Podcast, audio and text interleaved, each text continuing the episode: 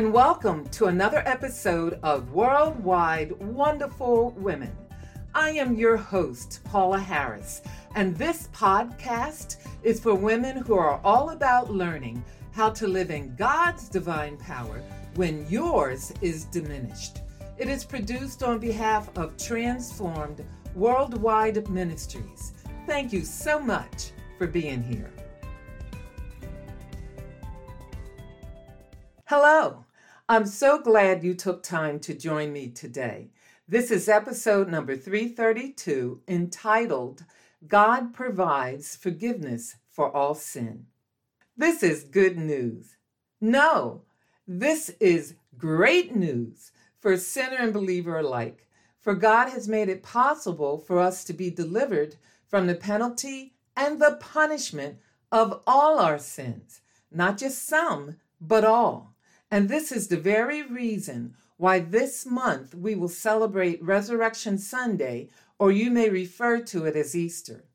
It was through the death, burial, and resurrection of God's Son, Jesus Christ, that all who believe in him are saved and forgiven of all their sin.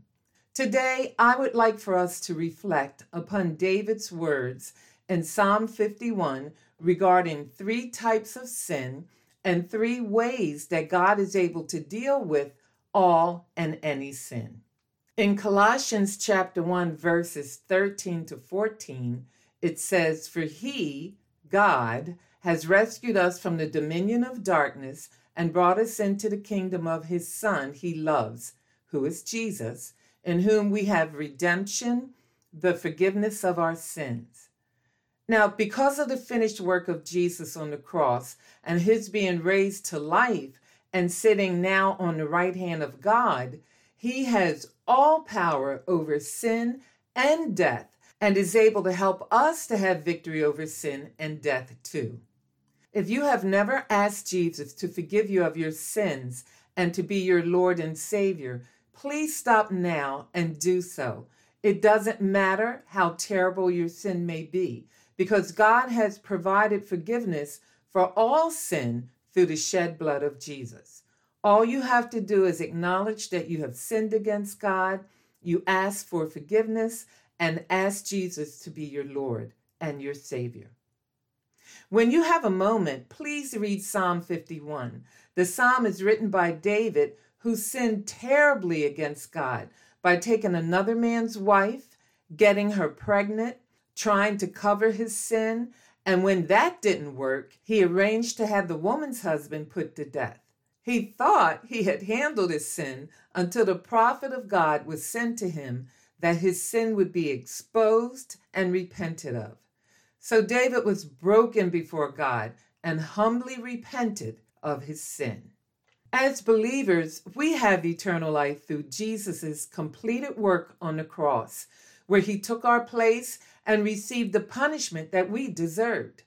By asking forgiveness of our sins and receiving Him as our Lord and Savior, our sin debt was paid, and we no longer have to be slaves to sin. But if we are all honest, we still fall short and do occasionally sin as we are in the process of growing and becoming more like Jesus. We realize that we're not going to be perfect in committing no sin until it comes to the point where we are with Him in heaven. Yet, I have to say again, God has provided forgiveness for all sin. Whether you're a believer or not, there is something that David prayed in Psalm 51 that you can pray too in faith, believing that God can forgive you of all your sin as well. Now, this is what David prayed. In Psalm 51, verses 1 and 2, it states, Have mercy upon me, O God, according to your loving kindness, according to the multitude of your tender mercies. Blot out my transgressions. Wash me thoroughly from my iniquity and cleanse me from my sin. Let's look at this in depth. David used three words to speak of his sin against God and then three words to speak of the power of God to forgive all sin. So I will share three types of sin and three divine solutions for them. The first type of sin is referred to as transgressions. Transgressions is a word that implies crossing a boundary or trespassing. It implies that a person's sins were deliberate and planned. David's first sin may have been an impulsive yielding to the temptation of sex, but instead of stopping as soon as he recognized what he was doing and confessing that first sin, David tried to cover it up. And thus, one sin had led to another and then another. He ended up making increasingly elaborate plans to sin when he arranged for Bathsheba's husband Uriah to be put to death. David is not counting the exact number of sins that he has committed when he uses the plural transgressions. Rather, he is simply admitting that he is a sinner who is prone to committing many deliberate and planned sins. So when you see the word transgression, know that it is talking about deliberate rebellion against the known will of God. It is crossing God's boundary. The next type of sin described by David is iniquity. Iniquity is a word that implies the deprived nature of mankind. It is sin that results from the perversion or the crookedness of one's character. It's sin that results from the inner evil or wickedness of each person's fallen nature that we are born with. David was born with a sinful nature like ours that will dominate and take control if it's not yielded to God and His will. We all have this deprived nature of iniquity that easily offends God. So when you see the word iniquity, know it is talking about our deprived nature and character that fights against the known will of God. It is the evil and the wickedness that flows from our corrupted heart.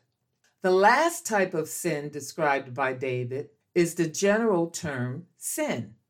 Sin is a word that implies falling short or missing the mark.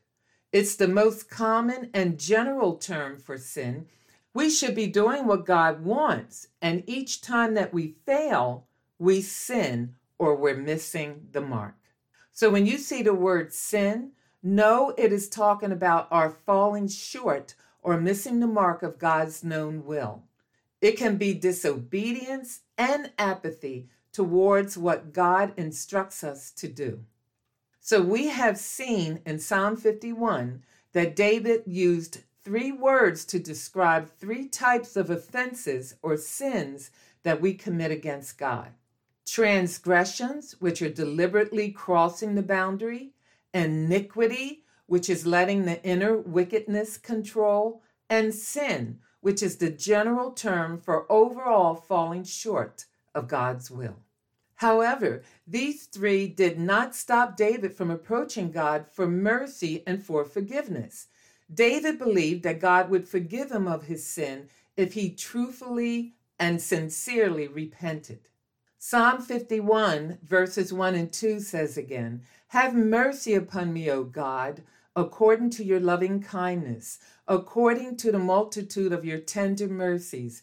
Blot out my transgressions. Wash me thoroughly from my iniquity and cleanse me from my sin.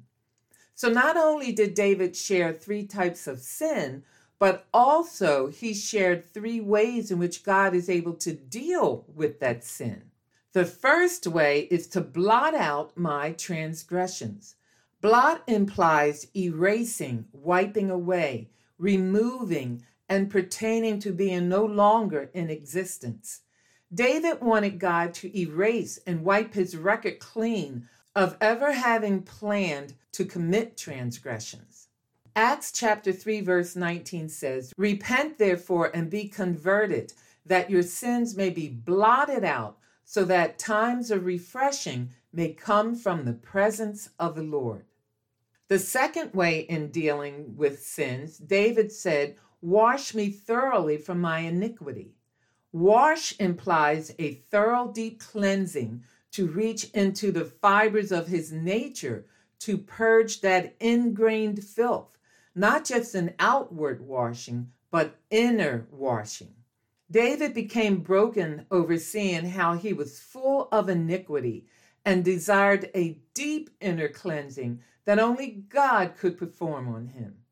Revelation 1, verse 5 says, To him who loved us and washed us from our sins in his own blood. The third way of dealing with the sin was cleanse me from my sin. Cleanse implies God's total forgiveness for missing the mark or rebelling against him. It's a desire for sin's removal and total restoration to purity and having fellowship with the Holy God. David wanted God to restore the fellowship they once had by removing the sin he had committed, the sin that had caused him to rebel against God and to miss the mark or plan that God had for him. Hebrews chapter 1 verse 3 says, when he has cleansed us from our sins, he sat down in the place of honor at the right hand of the majesty of God in heaven. David loved God, and the sin that he had committed deeply disturbed his soul. That is why he asked God to blot it out, to wash it away, and to cleanse him. He was asking God for a chance to start all over again with a clean slate. Look down at verse 10. It says, Create in me a clean heart, O God, and renew a steadfast spirit within me. This plea from David uses the word create, which means that he needed a new heart from God, not just one that was cleansed. It describes what only God can do to miraculously create something out of nothing. He said, Create in me a clean heart. That shows that David is interested in more than just forgiveness of sins. He's interested in the creative power of God to make him a new creature with a new, clean heart. The heart is referred to as the source of one's moral decisions.